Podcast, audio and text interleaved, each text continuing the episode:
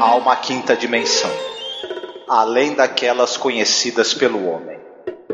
É uma dimensão tão vasta quanto o espaço e tão desprovida de tempo quanto o infinito.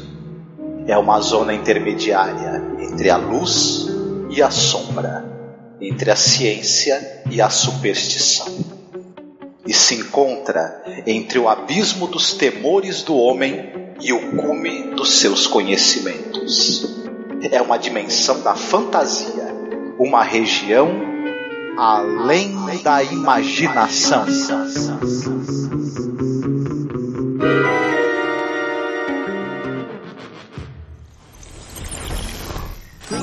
number 10150608116. The Bradbury Heavy Mission. Earth is a planet of many wonders, a rare mix of biological diversity and abundant resources. Humanity has always endeavored to explore and discover in the face of even the longest odds. But the third planet from Sol finds itself on the brink of catastrophe environmental changes and political unrest has left Earth's long-term prospects in a tenuous situation. As a result, new horizons have grown increasingly appealing. All systems are a-go for the first human flight to the planet Mars and the start of colonization of the solar system.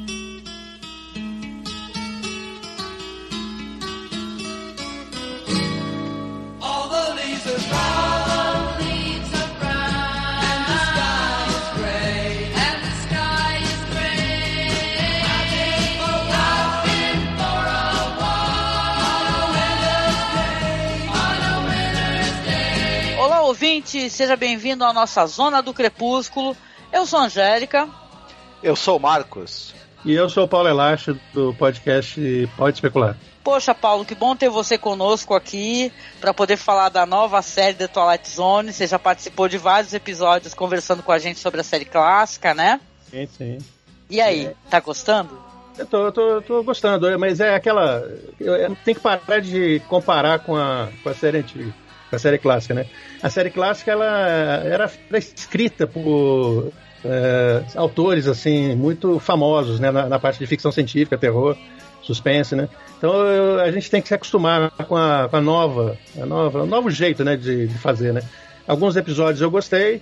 É, esse daqui eu, eu tô num misto e a gente precisa conversar. A gente vai falar, tô, tô meio meio assim, tô é, eu gostei. Assim, não tem certeza também, ainda. Não, não, eu gostei, mas é, a ideia é boa, foi uma boa ideia, mas eu acho que não foi bem desenvolvida, só isso. Oba, boa, vamos conversar sobre isso. E hoje nós falaremos sobre o episódio Six Degrees of Freedom. Seriam seis graus de liberdade. Esse episódio foi dirigido pelo Jacob Werbruggen, que olha, gente, já largo aqui que eu não faço a mínima ideia quem é esse diretor sem querer ser injusta, mas o cara tá acreditado aqui no MDB é, em alguns episódios daquela série O Alienista, é departamento de casting ali de um filme que eu gosto bastante, que é o Imbrudius, e como diretor em alguns episódios, pelo que eu entendi, do The Fall, que é uma puta série, essa sim, muito boa. Tu conhece, Marcos, alguma coisa desse cara ou é novidade para tu também? Diretor de, de, de televisão, né? Ele dirigiu episódios de séries, episódios bem dirigidos, né? Por sinal de, de boas séries, e também tem experiência com, com direção de atores. Isso é importante, interessante, até porque nesse episódio precisou muito disso, né? Sim. E o roteiro ali foi é um roteiro. Ó, que pra mim tá parecendo um roteiro a duas mãos, tá?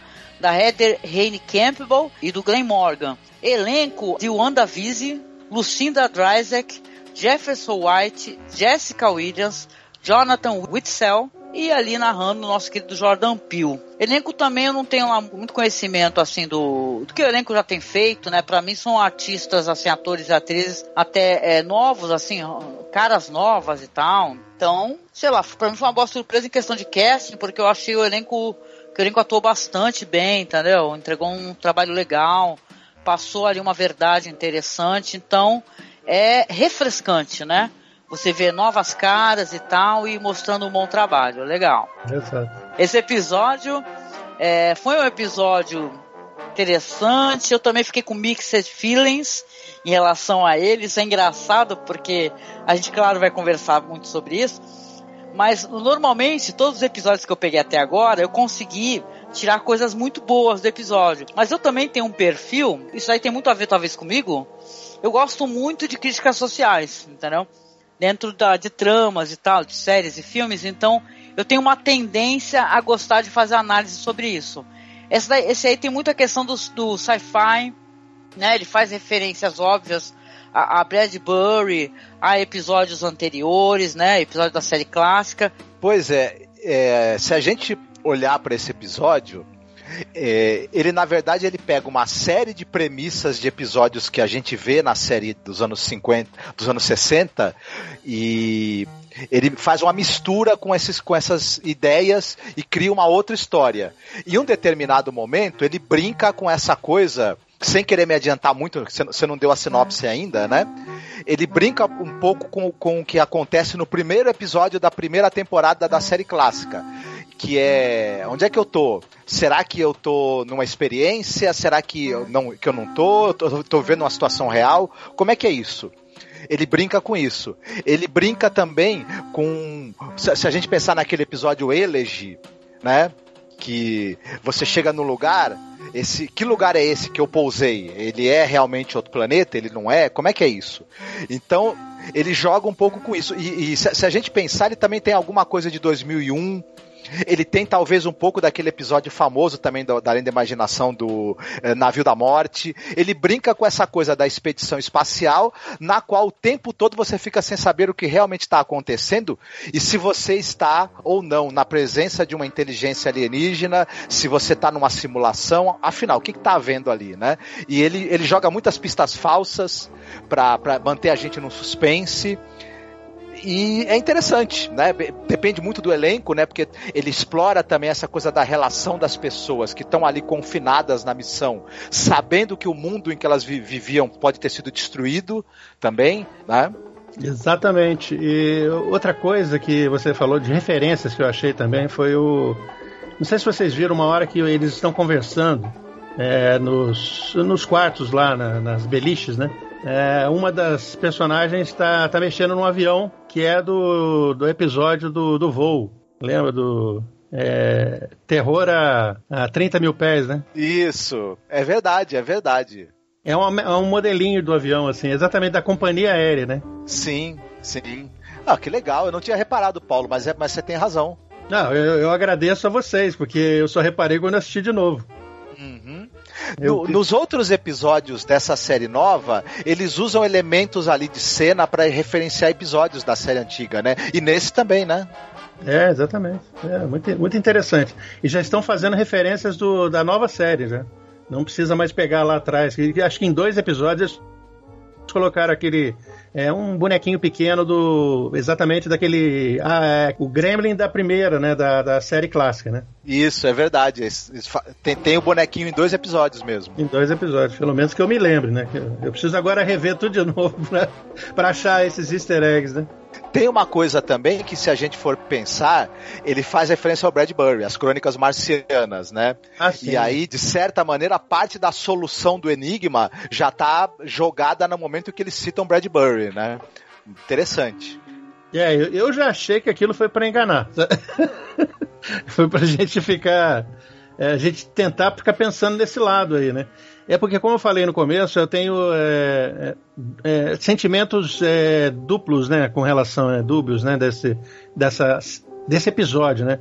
eu vou dizer para você, não é porque o episódio é ruim, mas é porque eu acho que a solução foi, bom, vamos, vamos conversar primeiro. A solução não foi a, aquilo que está sendo proposto pelo pelo, pelo Jerry lá, né? Lembra? O Jerry falou? Não era bem aquilo, mas tudo bem. É, eu, eu explico lá o final. Que isso tem a ver com problema, é uma, uma grande questão da, da física, da, da física e da astrofísica moderna. Sim.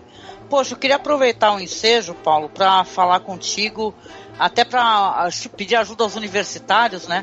Porque o nome do episódio, depois até no andamento dele, a gente vai falar um pouco sobre isso também depois do, da sinopse, etc mas o nome dele é 6 graus de liberdade.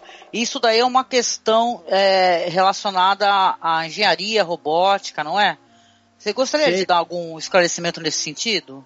Sim, sim. Por exemplo, o, esses seis graus de liberdade do movimento, né? De qualquer é, aeronave, né? Por exemplo, vamos falar assim, um, um avião. Então, por exemplo, você tem uh, os movimentos trans, de translação, translacionais, né? É um movimento para frente e para trás, no eixo X. Você entendeu? Isso aí, em inglês, eles chamam de surge. Surge. S-U-R-G-E. Tem o segundo, que é um movimento para ir da esquerda para a direita. É o sway, que é o balanço. É o balanço, né? Que é aquele balanço que você faz da esquerda para a direita. E também tem um movimento para cima e para baixo, no eixo Z, né? Que é o heave. Né? É, eu, depois eu pego a tradução para eu que também não sabia dessa porque eu trabalhava mais com outro, né? Que são os envelopes, né? De rotação que uhum. são os outros três movimentos, que é você rodar a nave no eixo X. Você imagina assim, você segura o, o eixo do avião e faz as asas rodarem, assim, é, no sentido horário, como se fosse um relógio. Isso daí é Sim. é roll, isso é roll, é, rola, é rolagem. Depois você faz a mesma coisa assim, pega a. centra o eixo no centro da nave e no eixo Y você movimenta para frente e para é, baixo, para bico para baixo, bico para cima, bico para baixo, isso aí é o pitch. E depois você rodar, você rodar a, a pega no eixo Z e você roda o yaw para ir da esquerda para a direita. Você entendeu? Esse é o yaw. Então são seis movimentos esse aí, três translação e três de rotação. Uhum. É, é, só eu vou mandar depois, se possível, eu vou mandar um desenho para vocês de uma aeronave e vocês vão entender todos esses movimentos aí, esses seis movimentos. É bem simples. Sim. Eu tava dando uma olhada na Wikipedia, né? Porque fiquei na dúvida. Sempre que vejo uma palavra assim que eu não conheço, eu vou tentar descobrir o significado dela, né? Então fui dar uma olhada na Wikipedia, tá escrito assim, ó, especificamente o corpo está livre para mudar de posição como, como translação para frente, para trás, oscilação, para cima ou para baixo, esquerda, esquerda direita, oscilação, em três eixos perpendiculares combinando com mudanças na orientação por rotação em torno de três eixos perpendiculares, guinada, eixo normal, passo, eixo transversal e rolo, eixo longitudinal. Isso, então é, é, é, uma palavra assim, né, que é, é, até tá assim, ó, não confundir na Wikipedia, não confundir com seis graus de separação, né? É, não, isso. não. então eu falei assim, poxa, interessante isso daí, porque ele menciona isso aí mais para frente, né? Ah, quando ele começa a questionar essa questão do que é verdade, do que é mentira, é, que na verdade eles podem ou não estar sendo observados. Então é interessante, gente. O episódio também, já que a gente está no comecinho falando de, da questão de, de referências e tal, ele me lembrou muito, vários momentos assim no episódio, somente aquelas cenas na mesa, né, que eles estão conversando, lembra o Alien, né, o filme Alien, é, visivelmente esse negócio da câmera ficar rodando e mostrando o rosto de um e de outro, né? Aquela estrutura, essa nave que eles se encontram, que aliás, nossa, gente, é linda, sério mesmo, linda, linda, linda. É muito legal você ver que o pessoal com orçamento, né, fazendo um trabalho sensacional mesmo ali de, porque porra, a nave é maravilhosa, sabe? Com esses, é, sei lá, é meio arredondada, sabe? É, é tão elegante, né? A palavra elegante lembra Kubrick, né, 2001 também de certa maneira, né? O momento que ele tá rodando e tem aquelas cenas assim que tá girando até entrar o Jordan Peele falando, né? Então é muito, muito interessante, assim, visualmente é, é show de bola, gente. Mas é isso. É, vamos então para a sinopse. Tu quer que eu faça a sinopse dessa vez, Marcos? Pode ser. Pode ser? A espaçonave Bradbury está a poucos minutos do lançamento do primeiro voo tripulado para Marte, quando uma mensagem de emergência informa que a Coreia do Norte atingiu a costa oeste dos Estados Unidos com mísseis nucleares e o centro de lançamento é um alvo conhecido para um ataque iminente. A tripulação de cinco membros do Bradbury fica com a decisão de abortar a missão e evacuar o centro de lançamento ou continuar a missão e lançar a espaçonave. Após uma votação, resulta em uma decisão de 4 a 1 para continuar a missão. A comandante de voo, Alexia Brent, a de Wanda Weezy, inicia a sequência de lançamento. Uma vez no espaço, a tripulação luta com o conhecimento de que eles podem ser os últimos seres humanos existentes. Por outro lado, esse conhecimento potencializa o seu desejo de completar a missão. Cada membro da tripulação sacrificou uma parte essencial de suas vidas para ser um membro da equipe de voo. Isso une os membros da tripulação de uma forma caracterizada como família. Ainda assim, a equipe luta com os efeitos psicológicos da missão e busca a normalidade, fazendo sexo ou dando uma festa de aniversário para um membro da tripulação. Esses esforços para aliviar o medo que permeia a missão revelam-se vazios e os tripulantes são empurrados para o desespero. Pois é, gente, logo de cara, sim, eu vou trazer um pouquinho da série clássica, né? Porque a gente conversa tanto sobre ela aqui no nosso podcast. Me lembra muito, que eu sei que vários episódios é, podem entrar como referência. Né, além do próprio trabalho de Bradbury, né? Mas eu lembro quando a gente assistiu aquele episódio maravilhoso e gravamos sobre ele, que é o episódio Third from the Sun, que a gente não pôde falar de Battlestar Galactica, né? Que a gente a gente não falou de Battlestar Galactica, aí foi um ouvinte lá nos comentários e falou. Adoro. Ou seja, mas me lembrou isso daí por causa desse esse conceito de família, né? E de fuga, né? Porque assim, nesse Third from the Sun seria o lance dos, das famílias que estão fugindo de um planeta, porque está tendo uma, guerras nucleares e tal, bombas, bombas de hidrogênio, e eles vão para um planeta que depois a gente acaba descobrindo que seria a Terra, o destino deles, né? E esse daí já é o inverso, né? Eles estão saindo da Terra para poder se salvar, porque em teoria não existe mais ninguém, né? O planeta foi para o espaço, né? Começou uma guerra nuclear e eles não têm mais, é, por que voltar, né? Isso daí vira uma, uma coisa que vai trazer, é, vai trazer para eles ali para o cotidiano deles desespero, né? Lembrar de familiares, lembrar que não existe mais, né? Vocês, gente. Ah, eu lembrei na, na hora daquela série que ficou só na primeira temporada, né? Odyssey 5, lembra? Essa eu não vi. Então, essa série foi tão boa que, que, uh, que foi uma pena eles terem cortado. Só ficou na primeira temporada. É, a Terra desaparece. Nossa, simplesmente é, como é que chama? Explode. No primeiro episódio, eles estão numa estação espacial. E a Terra desaparece. Não tem mais terra embaixo deles. Eles não estão mais em órbita do planeta Terra. Ela desaparece. Eles estão longe. Caramba. Nossa, e assim eu não vai. não. É, eu não vou nem falar mais o resto, deixe vocês assistirem, procurar, porque é uma série que vale a pena rever, Pô, pelo menos. Interessante. O que, que vocês acharam assim do conceito em si? Né? Porque eu acho que o episódio ele traz é, é, engraçado, ele parece um episódio inchado, né? Porque ele quer tratar de muitas coisas ao mesmo tempo. Ele quer tratar dessas questões assim da relação do homem com a terra, porque a gente tem todo o tempo imagens, sabe, de da terra, da natureza, das praias, da destruição do homem, dos lançamentos de foguetes, né? Então ele fica mostrando essas imagens que até acho que no final você consegue entender por que, que elas aparecem. É, é claro, o episódio, para quem não entendeu até agora, é um episódio sim de o ser humano estar sendo observado. Tá? A questão a maior aí, que é uma coisa que até The Twilight Zone, a série clássica, traz muito, né? Esse negócio ali, nos monstros estão na rua Maple e tal, né? Será que tem salvação pro homem, né? O homem é, tem capacidade de destruir, mas tem capacidade de amar, né? Tem um monte de questões aí, gente. Queria saber a opinião de vocês. Como o Paulo mesmo tinha falado, tem o personagem que eles estão nessa, nessa missão, eles vão missão tripulada para Marte.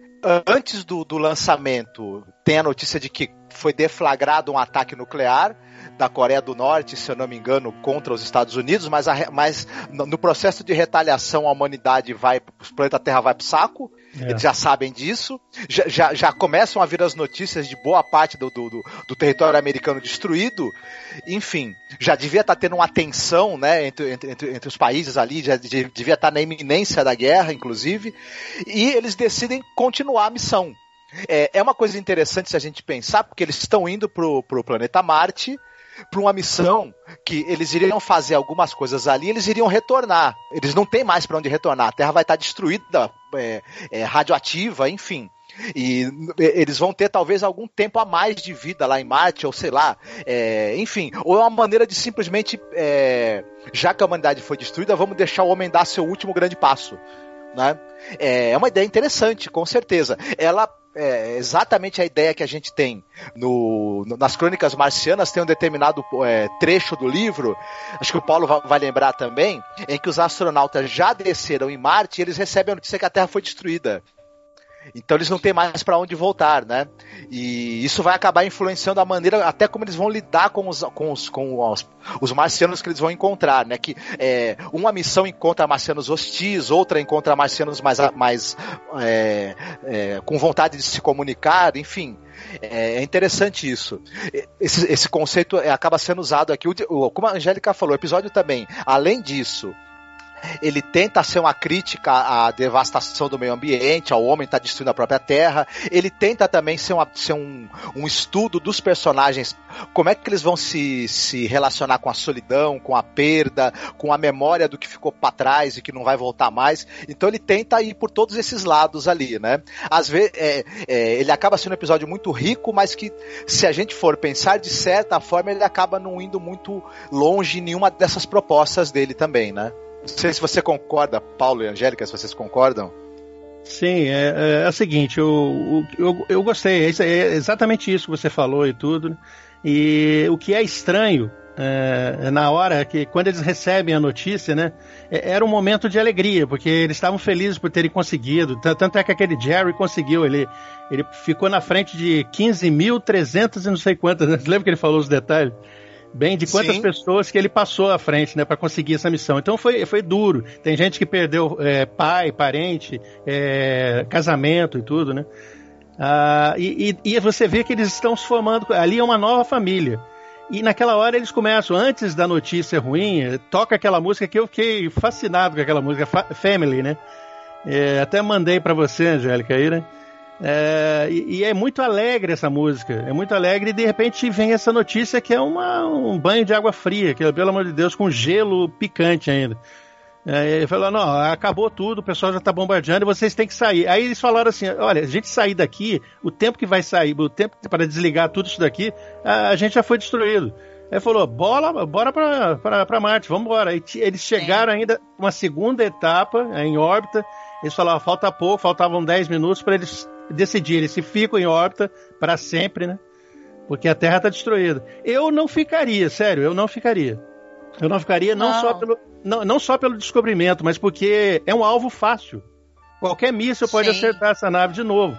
Então é uma perda de tempo. Eu falei, vamos tentar fazer a humanidade de algum jeito. Eu falei, mas vai acabar a comida, a gente se vira. É um problema mais para frente. É um problema de cada vez. Um problema de cada vez. Sim. Essa parte eu gostei, essa é bem otimista. Apesar da situação horrível que estava acontecendo. E nesse momento é que fala a coisa que é importante, é o eixo central dessa história, que eu não sabia, mas pensei que é porque o cara fosse um, um sabe, aquele cara pessimista, meio uruca, né? Ele fala sobre o grande filtro. Ele menciona o grande filtro, depois é, é um, é um assunto muito falado na, na astrofísica e na ciência, que é a grande pergunta, né? Por que não existem, a gente não entrou em contato em 13 bilhões, quase 14 bilhões de anos, é, desde que o universo surgiu, pelo menos as pesquisas indicam, né? É, por que, que ainda não apareceu ninguém? Teve tempo suficiente para várias vezes aparecer alguém aqui, ou a gente ouvir rádio de alguém. Por que, que eles não apareceram? Aí o cara dá a explicação, que é a grande barreira. É, pronto, agora nós não passamos essa barreira. Pelo menos ainda, temos que chegar em Marte. Existem várias barreiras que cada espécie, ao longo da evolução, foi tentando passar. Os que passavam iam para frente e chegamos até nós, né? Será que a gente vai conseguir ir para frente? Então ele fala assim: a gente não consegue falar com nenhum alienígena porque eles não passaram das barreiras. E eu acho que talvez a gente não passe, mas vamos tentar. Aí eles foram para Marte. É, eu acho que ele trata de questões muito profundas no episódio, né? E que, é, às vezes, olha, o episódio é até que longo, acho que tem 50 e poucos minutos, não tem, se não me engano? Eu não tô com a metragem dele aberta aqui, mas 54. Ele, 54, né? Ele mostra, assim, é, esse grau de ansiedade que propõe, né, histórias assim nesse nível. Esse negócio de ter essa contagem regressiva, né? Faltam duzentos e poucos dias, aí vai baixando para cento e pouco, e você vê a tensão ali entre os tripulantes também. O momento que o cara tá falando um negócio, aí a, a, a mulher se vira e fala assim: ó, você vai ficar sete meses repetindo isso daí. E o negócio do sexo também, porque vamos lembrar que eles estão com alimento, né, totalmente racionado para que eles possam sobreviver, né?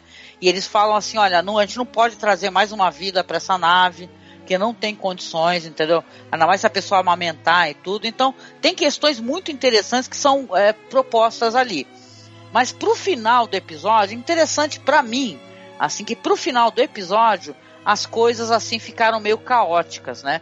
Mas também tem uma coisa, gente, o episódio não tá passando no Brasil e até o dia que a gente está gravando aqui a legenda, uma legenda perfeita, vamos colocar assim, ela também não saiu. Né? Não sei porquê, essa legenda está atrasando um pouco mais do que as outras.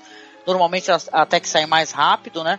Mas então, para mim, essa legenda no final ela começou até ter um certo delay. Poxa, mas eu gostei. Eu gostei do jeito como o episódio foi construído, do jeito como ele foi é, apresentado, assim. Pro final, a gente vai falar do final, claro, aqui, né? Porque esse é um podcast com spoilers, né? Então, o final do episódio vai ser esse lance, que aliás é uma coisa engraçada, né? Porque tem o, o dos, negócio dos cristais que o cara falou que se acumulam ali no que seria ali o, é o vaso sanitário da nave, não é? Isso.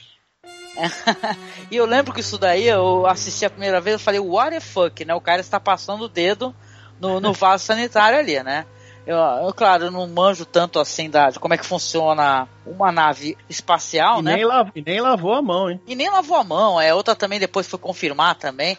Aí começa aquele negócio da ascensão é, à loucura, né? O episódio ele até abre com isso, né? Como é que é? Tem uma frase muito interessante que é colocada: o que você vê é verdade, né? Se você está vendo, você está vendo a verdade exatamente, né?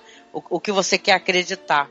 Né? Então, é tipo assim, um, um cara ele começa a desconfiar, né? E ele fala que ele está meses e meses já analisando, passando o dedo no vaso sanitário, que não está formando cristalizações que, é, que seriam é, é, obrigatório né, aparecerem ali com a utilização. Né, fala que o dedo sai sempre seco e tal, e a gente ali, né? Tudo bem, não quero, quero me perder, mas isso é muito nojento. mas de qualquer jeito, aí no dia que eles estão fazendo uma festa, né, e tal, tem esse negócio de da moça desabar, começar a chorar. Ele fala: Olha, eu tenho uma grande revelação que vai ser um presente, mas não é só para aniversariante, que seria a capitã. Vai ser ali um presente para todos nós, né? Na verdade, nada do que está nós estamos vendo aqui está acontecendo com a gente. Na verdade, isso é tudo uma simulação que ela está sendo realizada dentro desses seis graus de liberdade, né? Que ela vai para qualquer lado, o negócio ele faz esse espaço tridimensional. Então, Aí as pessoas começam a falar, nossa, né? Olhando para ele como se ele fosse um louco. Enquanto isso está tendo ali uma a, explosões, né? Solares, não é? Que podem prejudicar, como é que é essa inteligência artificial que, não, que... todo mundo pode matar todo mundo. Sim, não, mas ele, ela fala, eles falam especificamente da Tina, né? Da Tina, é, exatamente que é uma, uma inteligência ali que está controlando a nave. E interessante também o episódio ele não mostrar para a gente a data que isso está aparecendo. Então pode ser até uma, uma coisa é, futurista, né, e tal, né? Ser um futuro, né? Não, não é colocado é. ali qual ano que está acontecendo não, isso. com certeza é no futuro, porque a Coreia do Norte acertar alguma coisa... Né, cara, mas isso daí. Não, e detalhe, né? Porque todo mundo dá risada, né? Mas a verdade é que tem vários países aí que estão desenvolvendo energia nuclear e, e, e, mísseis e tal, e a Coreia já faz um bom tempo que está fazendo treinamentos, né? Nesse é. sentido. A gente, a gente sabe que é no futuro, é, por, por, algum, por algumas coisas. Primeiro, a gente não tem hoje um computador com uma inteligência artificial como essa que comanda a nave. É, dois, como o Paulo mesmo falou, ela tem essa tecnologia hoje. E também pela duração da viagem. A gente sabe que uma viagem para Marte com a tecnologia de hoje duraria tipo 10 anos. E os caras vão chegar em 200 e poucos dias. Não, né? então, 18, meses, 18 meses. 18 oh, meses, isso, sim. 18 meses. É, então, é mais, não, não, a gente leva é, mais atualmente, muito mais. Se a gente, ó, se você estiver escutando esse podcast no futuro e a Coreia do Norte estiver prestes a atingir o nosso país, a gente pede desculpa aqui, né, de estar tá rindo disso agora, né? Porque, né, é, isso daí é o cara tá te prevendo o futuro possível, né? Vai ver que é até pra gente pegar e se assustar, na verdade. Mas né? outra curiosidade também que o Marcos estava levantando aí, também tem outra, aquela com relação à Coreia de novo. É, o próprio Jerry, na hora, ele falou assim: eu fiz cálculos estatísticos. Sabe qual é a chance de acontecer um ataque nuclear na hora que a gente está saindo? Você lembra que ele falou? Era praticamente impossível. Exatamente. É quase nula. Na hora do lançamento, quase nula. E naquele momento que cortou, e principalmente falo de novo, no momento que cortou, eles estavam alegres, felizes como uma família. Aí pá, aconteceu. Você Sim, percebe que toda cantando. vez que eles estavam em momentos alegres e como família, pá, acontece alguma coisa? É verdade, né? Como se tivesse uma, uma inteligência ali superior impedindo eles de sair do foco, né? principal, Exatamente. né, que é, que é serem estudados. Ah, desculpa, eu só para aproveitando esse gancho aí, um dos do, do uso desses seis graus de liberdade, É, a nave, não sei se você viu, quando ela gira, ela roda no, é, no, no eixo de rolamento, entendeu? É, ela faz a rolagem para criar a gravidade artificial. E ele fala, até no momento que ele pega aquela vela falsa, né? Que não pode acender fogo na, na, na, na lá na, na, nave, né? E ele fala: essa vela que assim não, não, não cai, olha só, eu não consigo. Ele não consegue, a simulação não está bem feita. Hum, Aí ele fala tem disso. Tem um erro na Matrix, né? Exatamente, porque tem um lance interessante, Paulo, só para, né, aproveitando o teu gancho, né? Tem esse lance que é quando ele vê que no vaso não está formando esses cristais, depois vai ter esse lance aí com o sol, né? Que eles vão ter que fugir daquele local. E o cara vai falando assim: Eu vou provar. E resolve sair da nave. Né? E eles pensam, inclusive, que ele está morto. E quando a mulher vai lá passar o dedo, ela vê que existem os cristais. Então, ou seja, parece que é uma falha que depois foi corrigida. Parece que é. as pessoas estavam ali e falaram, ah, putz, a gente esqueceu de colocar isso, né? Caramba, vamos ali colocar os cristais de cocô, né? Como a gente pode chamar carinhosamente, né? É. E tal. É, geladinho ali, né? Aquele geladinho de cocô. que nojo. Mas, é, que nojo. E, aquilo que ele estava falando dos graus de liberdade, que não tinha gravidade artificial, era porque era falso, a simulação não estava funcionando. Não sei se você percebeu depois que ele morreu, entre aspas, né? É, é, aparece tudo flutuando. Agora voltou a funcionar, porque a nave parou. E quando a nave parou de rodar, ela parou de rodar porque ela tinha que ficar é, com a parte de baixo, que é mais protegida, a, a, a, a tempestade solar, né? Você entendeu? Uhum. Não sei se você viu. É, ela ficou parada. Por isso que ela parou de rodar. Ela parou. Então todo mundo vem para a cadeira e você tem que ficar amarrado. Isso aí não é explicado direito. É, então eu acho que só quem for engenheiro, quem for técnico, estava percebendo isso, estava entendendo. Então é, eles perderam tempo de, de, explicar aquilo, mas tudo bem. E não afetou o final. O que afetou no final, que a gente vai conversar depois, foi a solução. Só não acho legal a solução. Sim, sim em um determinado momento, tem o personagem do Jerry, ele o tempo todo fala: olha, a gente tá tão enganando, a gente está a gente tá no, numa simulação, por N razões ele acredita nisso. Quando a nave tá para ser é, atingida por aquela massa de energia solar e eles precisam ficar nas posições ali deles de seguras, seguras e com o compartimento lacrado, ele fala: "Vou provar que isso é uma simulação". Ele abre a escotilha e vai para vai pro, pro outro compartimento, que por conta do, do processo de segurança da nave, ele vai ser lançado no espaço se ele ficar ali. Ele paga para ver e efetivamente, acreditam eles, ele é lançado no espaço. Ocorre que no final do episódio, eles conseguem descer em Marte, só que a câmera corta e a gente vê que ele não foi. O Jerry não foi lançado no espaço coisa nenhuma. Ele tá ali numa, no, em algum local onde ele tá num líquido de suporte de vida e tem seres alienígenas conversando a respeito de tudo que aconteceu. E falando assim: olha, interessante que eles mantiveram a, a as relações entre eles se estreitaram, eles mantiveram a, a capacidade de, de, de, ser fiel, gostar um do outro, mas quase chegaram à beira da destruição. Eles eles é, conseguiram passar pelo grande filtro, né? Então eles vale a pena salvá-los. E o episódio demonstra que realmente eles estavam numa simulação não feita pela NASA, mas feita por alienígenas. É, eles estavam sob observação para os alienígenas saberem se valeria a pena manter, salvar aquelas pessoas ali, que é o que restou da humanidade, né? Para preservar a raça humana. E segundo os alienígenas, parece que vale a pena, né? É, então, então essa é a questão. É, eu já vi muita gente falando que é, eles causaram a, a, guerra nuclear. Não teve guerra nuclear, não teve nada disso. Nada disso, nada disso. Aquilo foi só para testar. Só para testar, exatamente isso. Por quê? Porque é, todas as espécies, é, dá a entender isso, elas têm que passar pelo grande filtro. Então, vamos, vamos, supor que existam alienígenas aí fora. Eles sabem que a gente é igual na, no Jornada das Estrelas, na né? Star Trek, tem aquele primeira diretriz. A primeira diretriz diz: não podemos fazer contato com ninguém que não, não atingiu um nível de tecnologia e consegue viajar em velocidade dobra. Isso é o deles, né? ou então alguém que consegue fazer uma comunicação direta. Isso é óbvio, né? É, ali, no caso, eles viram que os seres é, pô, já estavam para viajar, né? Então, provavelmente eles pegaram é, esses, esses cinco é, tripulantes Antes, eles pegaram a parte antes dessa missão, não teve guerra nenhuma, então eles simularam isso, vamos ver como é que eles se comportam. Se eles se comportassem de um jeito errado, ou então ficar, ah, não, vou ficar em órbita aqui, eu não vou continuar, eu não quero conhecer, desbravar, o, é, explorar o espaço e tudo, ou tentar salvar a humanidade, isso, eles não teriam chance de passar a grande barreira. Aí, você viu que até no final, vamos fazer contato com eles. Eles falam em fazer contato.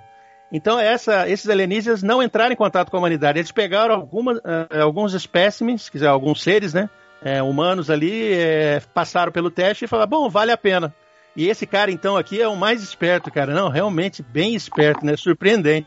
Ele chegou e fez, ele descobriu é, toda a jogada, né? E por isso que os alienígenas tiveram que mudar o programa de simulação e inventaram a, a, aquela história lá do cristal de novo, que ele já tinha sacado, ó, tá falhando, vocês não estão colocando bosta para cristalizar. Isso tinha que acontecer, né? Então o que aconteceu é isso que está em falha. Eu falei assim, eu acho que é, é, os alienígenas fariam isso mesmo só com essa, essa, essa viagem de 388 dias. A conclusão do, do, do, é, dos roteiristas né, foi essa. Ah, não, eles gostaram dessa. Eles são uma família, eles têm chance.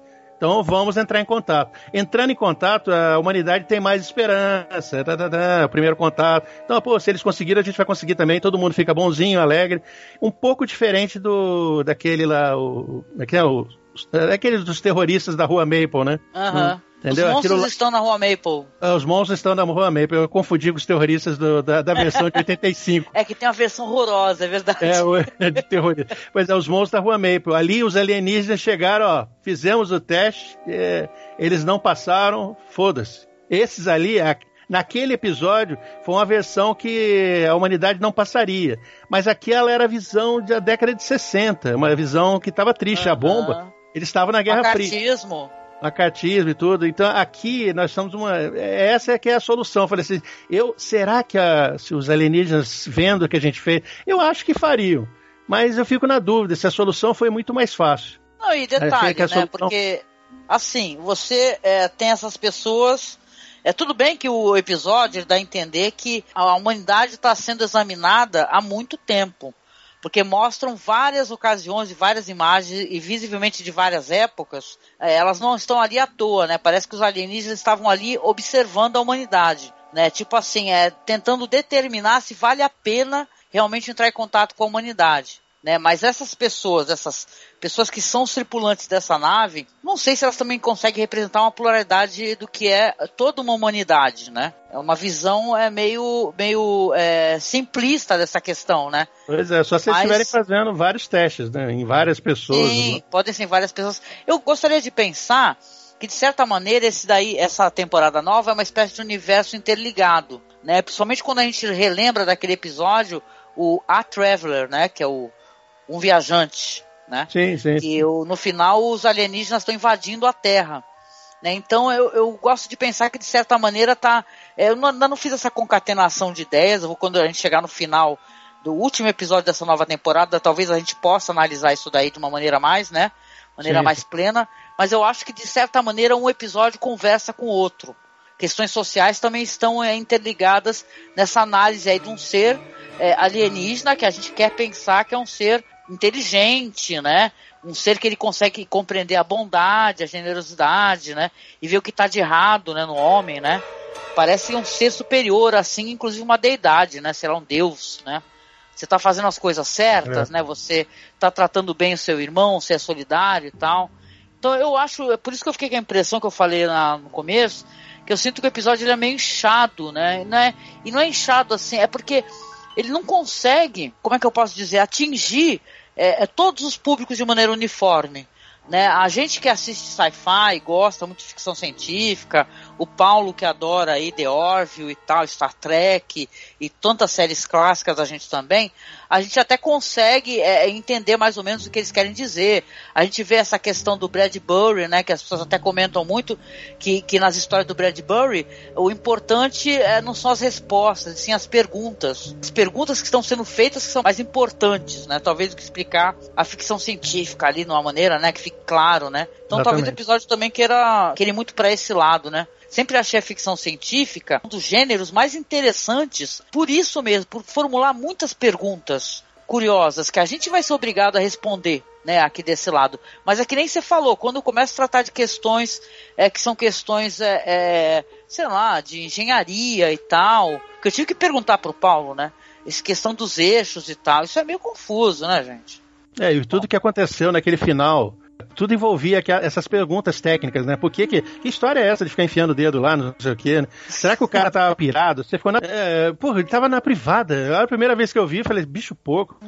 Mas ficou doido, né? só falta de chupar isso daí. Aí eu, mas então. Arg. É, é, é, é, pois é, Arg, né? E, e, mas é, depois você vê que essas questões é, é, que eu acho que o episódio poderia ter tratado melhor, dado uma pequena explicada, mas tudo bem. É, é aquela história. É, você mostrou um negócio para mim hoje, é, você colocou uma postagem lá sobre da, da filha do... Do Rod Selling, a filha do, do Rod Selling. A Anne Selling, sim. Anne Selling. Você viu aquela frase que ela. Aquela frase bateu. Eu falei assim: não, Paulo, tá certo. Ela falou assim mesmo, pai, nunca, em qualquer maneira, em qualquer roteiro, qualquer programa que você faça, você é, tente fazer com que pensar que o, o espectador é, é, é menos inteligente que você. Hum, entendeu? Que Isso quer dizer, você não tem que ficar dando muita explicação. Então ele falou assim: não, tudo bem, beleza. É, mas as pessoas também não podem ficar com raiva. Eu estava vendo em fóruns aí dessas discussões, as pessoas falando tudo para lá e para cá. Eu falei, calma, é só uma série. O cara tentou fazer um. tentou eh, colocar uma questão que é pouco falada, que é essa da, da grande barreira, o grande filtro, né? Então é, isso é, é, complicado você colocar um conceito desse assim, pá, em uma série de 50 minutos. E mesmo assim, esse conceito todo foi, foi desenvolvido só na metade do episódio. Foram 25 Sim. minutos para discutir sobre isso aí. E aliás, nem discutir, você praticamente só ficou achando que o cara tava maluco, né? Pirou. Uhum. Mas é isso aí, olha, eu, então, eu gostei, é, é, revendo de novo, eu, eu, eu, achei bom, eu achei só que foi meio simples, porque se pegassem bolsomínios, nós estávamos fodidos. Estariam fudidos mesmo, ferrados. É. Uhum. Imagina uma simulação só, só com arminha, os caras fazendo arminha, meu Deus, não, pode eliminar, nós vamos eliminar, nós vamos esperar. Eles pegaram aí astronautas, né, pessoas muito esclarecidas, pessoas que tiveram toda uma trajetória de, de grande dificuldade e, e, perseguindo um sonho, né, então são seres humanos assim, não desmerecendo as outras pessoas, mas que eles têm alguma coisa de que os distingue, assim, da, da maioria das pessoas, na verdade. Desistiram de coisas importantes, né, para poder fazer isso. Isso, isso. Se ele tivesse pegado duas ou três pessoas do comitê de campanha do Trump, era o fim da humanidade. Vou te falar que eu acho que eles iam, além, de, além da humanidade ser extinta, eles iam ficar mapeando o quadrante para ver se ela não voltava. Pra ter certeza. Ai, meu Deus do céu. A gente não consegue, ouvinte, sair de política aqui nesse podcast. É uma tendência da gente, não tem como, né? Não, eu, eu, eu, eu ia falar que, que assim, é, a gente vai indicar coisas no final, não. Sim, sim, ah, vamos. Tá. Vamos, então a gente pode indicar já para o bloco de indicações? Pode ser. Sim, pode, sim. Paulo? Pode, tá bom. Pode. Então, e aí, gente, o que, que a gente pode recomendar para o ouvinte assistir é, depois de assistir um episódio como esse? Começando por você, Paulo.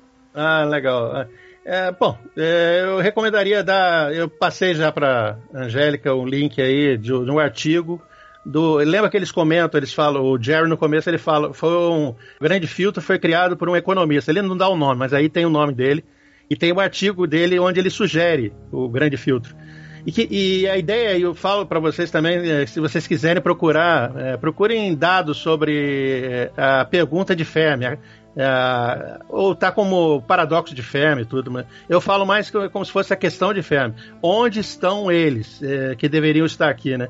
E existem várias é, tentativas de explicar. Uma delas é desse economista, entendeu? E é o tema desse, desse episódio. E acho que é, é isso que eu tenho para indicar. E também a música, procurem a música Family, do, dos Intruders, né? De, é muito legal, cara. Muito legal. ah, música. legal. Boa. Toca no episódio, muito bom. Legal, Paulo. Obrigada pelas suas recomendações, meu amigo. E você, Marcos, o que, que você vai recomendar hoje? Eu vou recomendar. É, eu vou roubar um pouquinho, viu? Me, me perdoe, mas eu vou recomendar cinco livros do Ray Bradbury. Já que ele é citado e, e de certa maneira a gênese das ideias que estão nesse episódio vieram dos contos dele, é, e de espaço, F de foguete, Os Frutos Dourados do Sol, As Crônicas Marcianas principalmente e O Homem Ilustrado.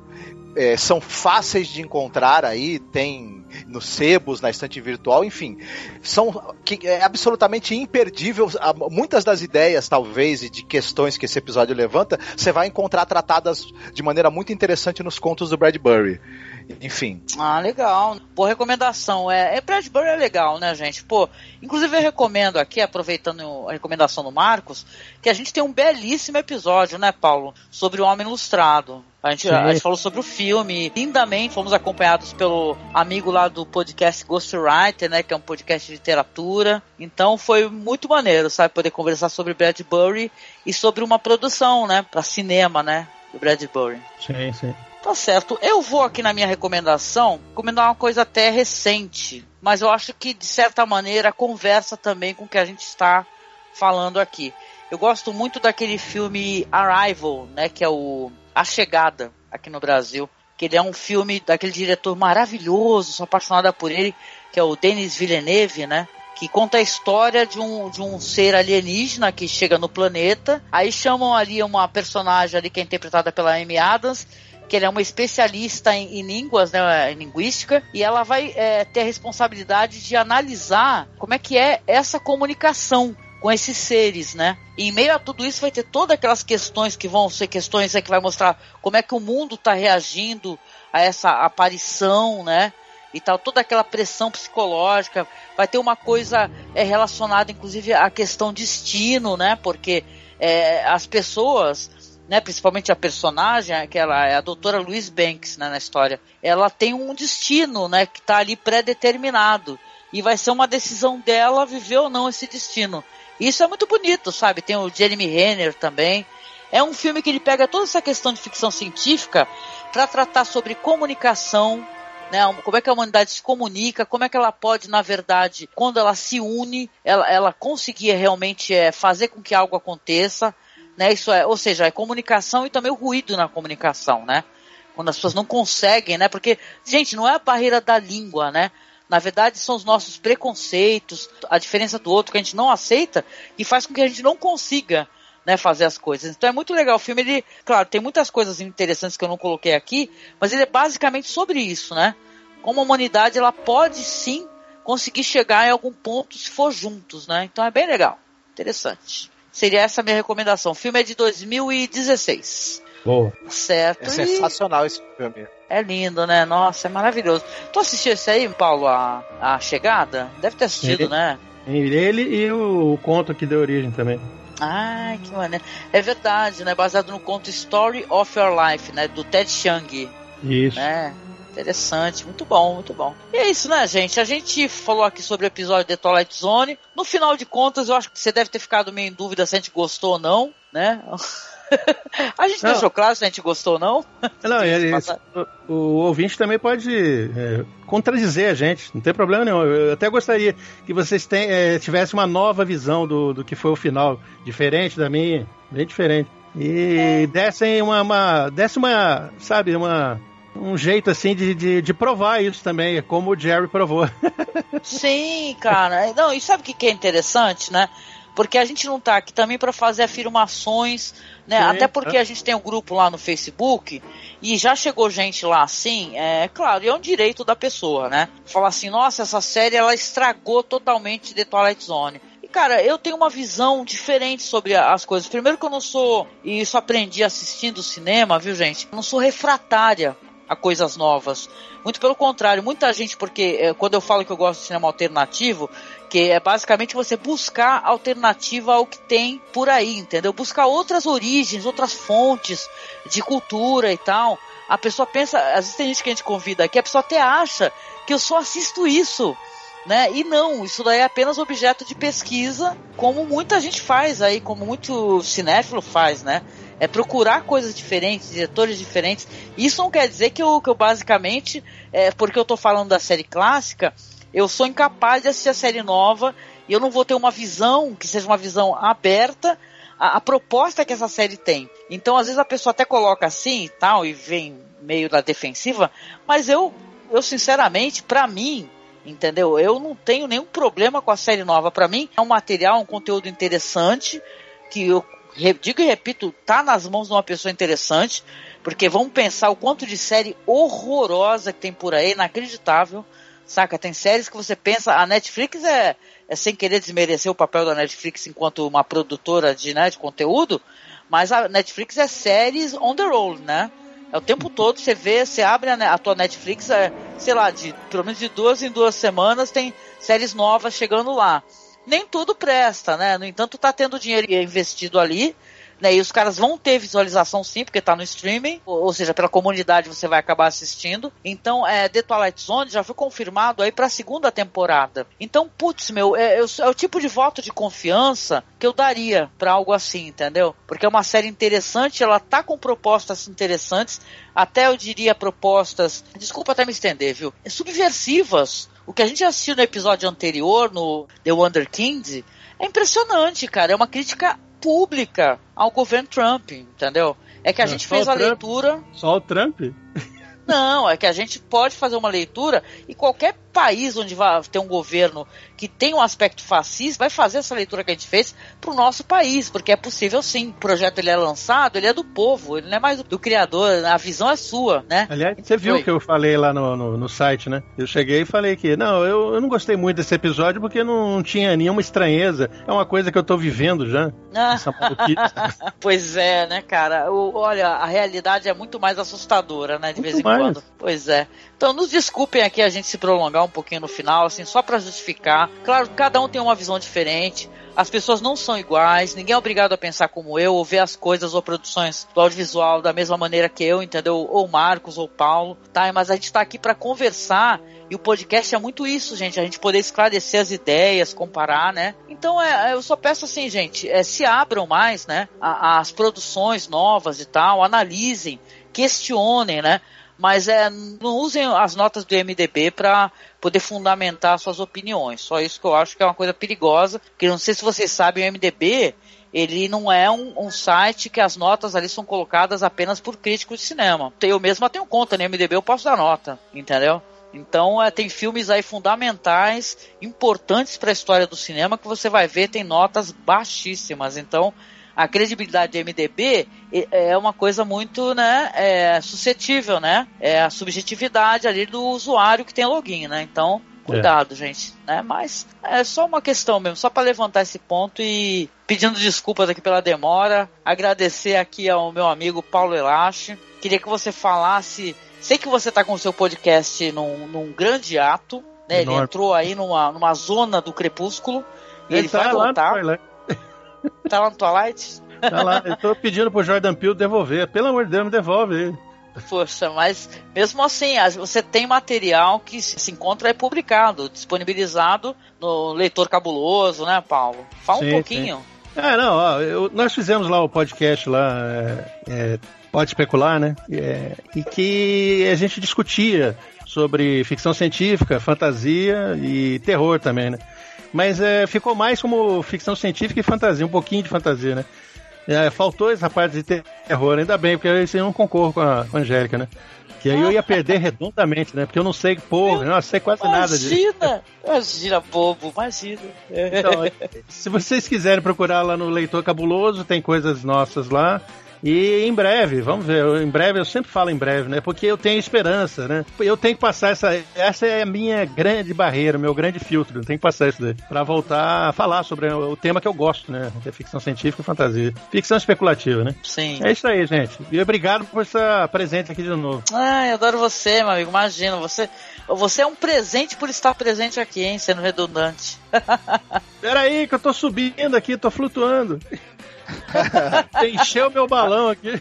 É sempre um prazer gravar contigo, Paulo. S ah, são, são as gravações, estão entre as gravações que eu mais gosto. Eu me divirto aqui, gente. Vocês são muito alegres. Eu, eu gosto de vocês. Eu gosto mesmo. Ah, obrigado. A gente também gosta de você demais. E chegando aqui ao final do nosso podcast, vamos dar aquela, aquela pressão mental, né? Que é já usual desse podcast no Marcos. E aí, Marcos? Qual seria a frase que você deixaria para uma reflexão aí pro nosso ouvinte. Você está sendo observado, tenha certeza disso, e o que você acha que é real não é. Basta você agora descobrir a maneira de sair dessa ilusão toda que você vive, observar a realidade de frente e poder confrontar quem está te observando. Pode começar já. Eita, pílula azul ou pílula vermelha? ah, mas ah, eu vou dar uma dica aqui também. Por favor, né? É só um seriado. Não enfia o dedo na privada. Não é, é diferente. É diferente, pelo amor de Deus. Por favor, gente, não vai procurar cristal. A gente finaliza aqui deixando um beijo grande. Convido vocês, como sempre, a curtir as nossas páginas, tá? Dá uma curtida na nossa página do nosso site, que tá para completar 10 anos. Olha que coisa linda. É Masmorra Cine lá no Facebook. E o podcast também tem a página dele, que é o Além da Imaginação Podcast. Se você quiser conversar com a gente, a gente tem o um grupo onde eu estou, o Marcos está, o Paulo também, que é o grupo de fãs, tá? Lá no Facebook, Fãs de Além da Imaginação, tá? Que é, é isso mesmo, é o nome, é Fãs de Além da Imaginação. Não deixe de então acessar os nossos perfis, que são todos linkados na publicação, e, se possível, colaborar com o nosso padrinho para que a gente continue a publicar os podcasts da série clássica. E os podcasts é que o pessoal já está pedindo, Paulo. O pessoal está pedindo a Twilight dos anos 80, está pedindo, inclusive, para a gente falar sobre o, os episódios apresentados pelo Force Whitaker. Então a gente tem boa vontade, afeto o suficiente para poder falar sobre isso tudo, viu? Mas vai depender também de você nos ajudar, nos apadrinhar, compartilhar essa publicação, dar um incentivo para a gente para que a gente possa continuar. Isso é fundamental. Posso, posso, fazer um pedido como ouvinte? Pode, meu amor. Quem sabe um dia a gente não faz sobre o The Outer Limits junto com o Paulo. Opa. Seria um sonho realizado para mim. Olha, olha, olha que a gente faz, hein? Mas olha só, é muito material interessante. A gente está aqui para isso. A gente fala de cinema, fala de séries clássicas. A gente tem uma abertura muito grande para poder analisar esse material, compartilhar com vocês nossos pensamentos, nossas impressões. Seja também um ouvinte é, participativo, não deixe de compartilhar, comentar. A gente publica em várias plataformas, tá gerando um certo trabalho, mas é um trabalho feito com afeto. Tá? Então também depende de você a gente continuar, tá bom? Eu termino aqui deixando para vocês um abraço apertado, um grande beijo. A gente se vê no próximo podcast. Tchau, um abraço.